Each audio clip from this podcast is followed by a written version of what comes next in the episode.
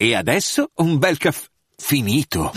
Perché rischiare di rimanere senza caffè quando puoi abbonarti a Caffè Borbone? Prezzi vantaggiosi, costi di spedizione inclusi, tante possibilità di personalizzazione e l'abbonamento lo sospendi quando vuoi. Decidi tu la frequenza, la qualità, scegli tra le cialde e capsule compatibili e crea il tuo mix di gusti e miscele.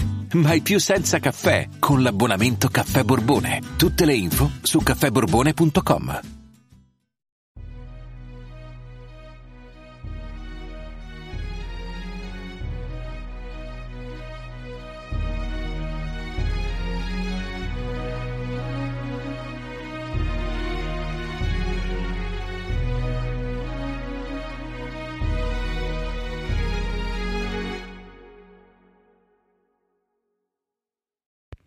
Ciao a tutti e benvenuti all'84esimo episodio di Pillole di Scienza. Come sempre vi invito a seguirmi anche sui social, in particolare su Facebook e su Instagram. Ma da questa settimana c'è una novità, infatti Pillole di Scienza è anche su TikTok. Bene, procediamo con l'episodio di oggi. Oggi torniamo a parlare di misteri, in particolare di UFO, che come ormai saprete vengono denominati ufficialmente da qualche anno col termine WAP, ovvero Unidentified Aerial Phenomenon, quindi fenomeno aereo non identificato. Prima invece, col termine UFO, eh, la O finale stava per oggetto. Si tratta di un cambio sostanziale. Gli esperti ci hanno voluto suggerire che i fenomeni aerei non identificati appunto possono essere di qualunque tipo, non per forza velivoli, anche magari eventi atmosferici che non riusciamo a capire in un preciso momento. In ogni caso, qualora vogliate avere altre definizioni e delucidazioni in merito, vi invito ad ascoltare, qualora non l'abbiate fatto, l'episodio dal titolo UFO WAP. Tornando a noi, oggi volevo parlarvi di uno degli avvistamenti di massa più famosi e meglio documentati in assoluto.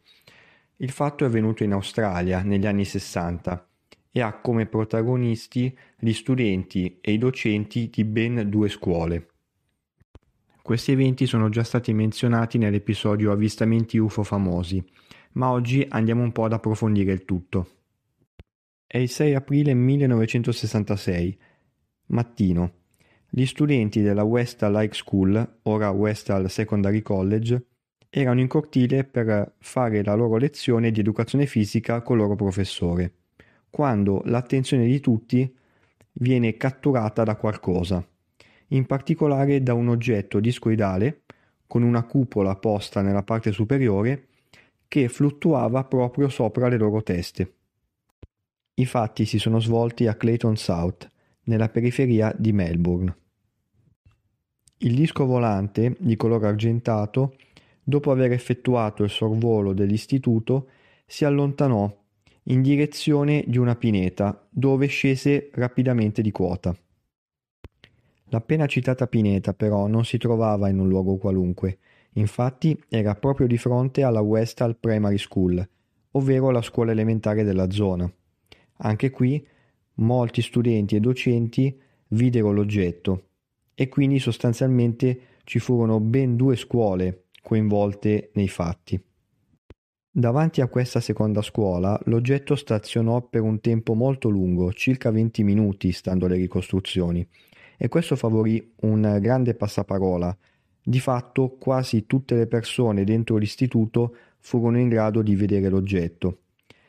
Finito questo tempo, il velivolo si alzò molto rapidamente e andò in cielo, dove fu anche avvicinato a quanto pare da altri cinque velivoli sempre non identificati.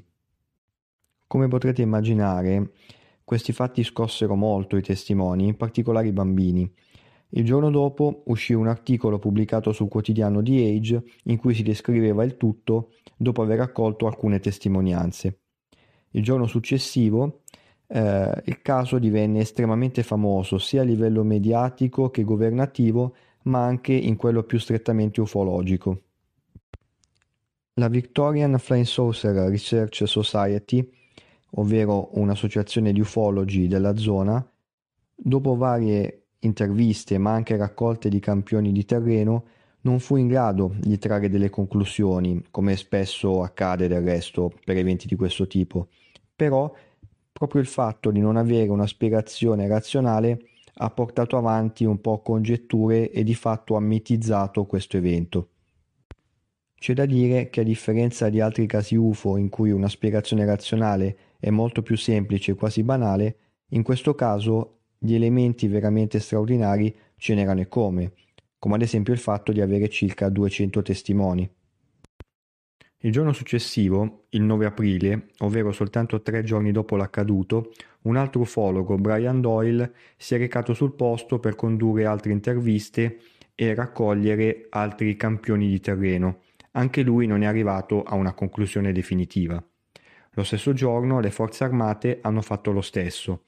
Quindi questi docenti, bambini e ragazzi sono stati tempestati di domande da varie associazioni ma anche dall'esercito sostanzialmente non giorni tranquillissimi per loro.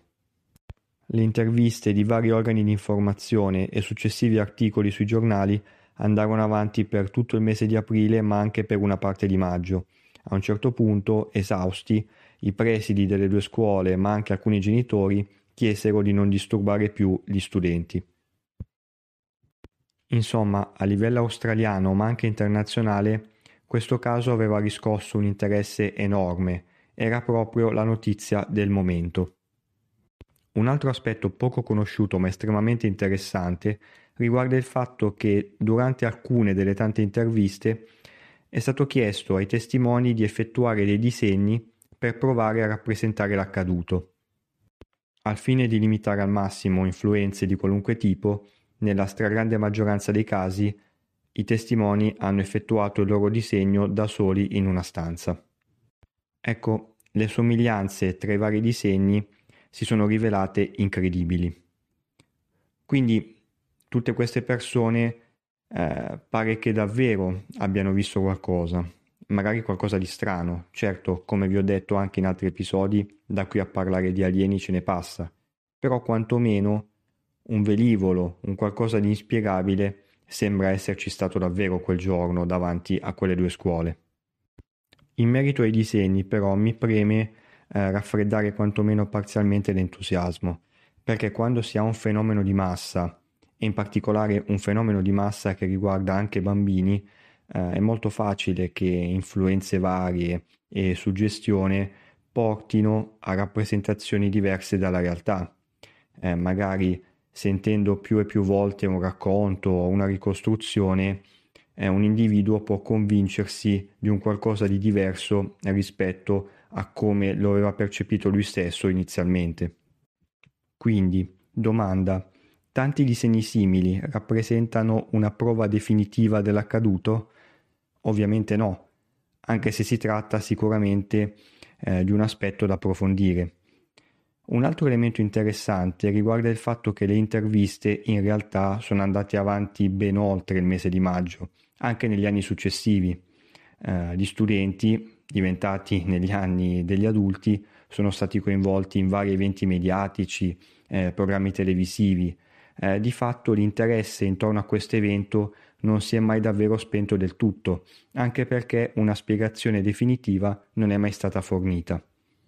Certo, un grosso elemento di debolezza di questo evento è dato dal fatto che non si hanno prove fisiche dell'accaduto, perché anche i vari campioni di terreno raccolti durante varie indagini non hanno portato a nessuna scoperta, quindi si hanno soltanto delle testimonianze. Poi certo, sono tante, come dicevo poco fa, circa 200. In ogni caso, il tutto si basa su dei racconti. Passiamo ora a un elenco di spiegazioni razionali che sono state fornite nel corso degli anni, andando a capire se possono reggere o meno. La prima ipotesi, suggerita da molti, soprattutto elementi del governo, eh, parla del mitico pallone meteorologico. Eh, di fatto questa è quasi sempre la prima ipotesi quando si hanno degli avvistamenti di UFO. Capirete bene però che le varie descrizioni e i disegni che sono stati forniti nel corso del tempo non portano a pensare neanche minimamente a questa soluzione. Attenzione però, i palloni meteorologici rappresentano spesso una soluzione per avvistamenti di questo tipo ed è anche per questo motivo che vengono utilizzati a volte a sproposito come diciamo prima opzione da buttare un po' lì. Come seconda opzione abbiamo un velivolo sperimentale. Anche questa ipotesi è molto battuta, eh, in molti casi è stata adottata anche come prima soluzione possibile. Vi invito ad ascoltare l'episodio dal titolo Roswell qualora non l'abbiate fatto, perché tra le altre cose eh, parla di ipotesi di questo tipo per il caso UFO, diciamo più famoso di sempre. Um, il caso del velivolo sperimentale del governo australiano regge abbastanza, sicuramente di più del pallone meteorologico. L'unico problema è che a quel tempo eh, l'aeronautica australiana eh, non sembrava particolarmente attiva su questo fronte, però di fatto essendo un velivolo sperimentale segreto ehm, probabilmente alcune informazioni ci mancano e quindi questa opzione non si può abbandonare del tutto. La terza ipotesi parla di un paracadute bersaglio portato da un aereo da traino per favorire l'inseguimento di test da parte di altri velivoli. Questa ipotesi è molto suggestiva perché, come vi ricorderete, alcuni testimoni hanno riferito di aver avvistato altri cinque oggetti in volo vicini al disco volante. Il problema di questa opzione, però, riguarda proprio il disco volante, perché la stragrande maggioranza dei testimoni ha riferito di aver visto appunto un oggetto dalla forma di un disco e per di più con una cupola posta sulla parte superiore. Quindi tutto questo non porta a pensare a un paracadute. È anche vero che si tratta, come dicevo prima, soltanto di racconti e non ci sono fotografie o altre prove circa la reale forma dell'oggetto. Concludendo, circa 200 testimonianze portano a pensare che qualcosa quel giorno sia successo davvero. Studenti e docenti, anche a distanza d'anni, hanno confermato quanto avevano raccontato in precedenza, anche rischiando di cadere nel ridicolo. Ma l'assenza di qualunque tipo di prova impedisce la chiusura del caso. Bene, anche questo episodio di Pillole di Scienza termina qui e vi aspetto come sempre numerosi per il prossimo. Ciao e a presto.